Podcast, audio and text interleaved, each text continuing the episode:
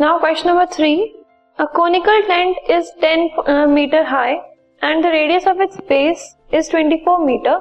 आपको height and radius given है. Find the slant height of the tent and second the cost of canvas required to make the tent if the cost of 1 meter square canvas is rupees 70. Fine one metre square की अगर cost 70 given है तो आपको cost निकालनी है let us सी सबसे पहले slant height निकालनी है so base radius and height हमें ये दोनों चीज़ें गिवन है which is base radius is equal to 24 centimetre and the height of the conical tent that is given to us is 10 centimetre अब इसको यूज़ करके अगर हम स्लांट हाइट का फॉर्मूला पुट करेंगे so slant height that is denoted by L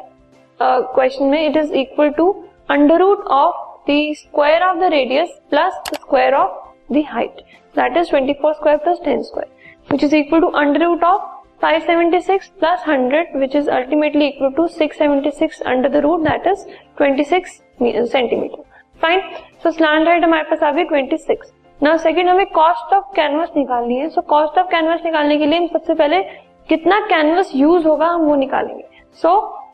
the total canvas that is required to make the conical tent is equal to pi r l जो कि surface area है which is equal to 22 into 7 into 24 into L is twenty six that is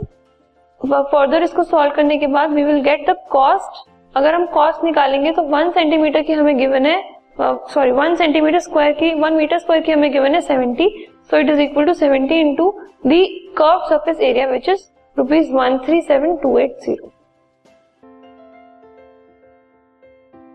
this podcast is brought you by Hubhopper Shiksha Abhiyan अगर आपको ये podcast पसंद आया तो please like share और सब्सक्राइब करें और वीडियो क्लासेस के लिए शिक्षा अभियान के यूट्यूब चैनल पर जाएँ।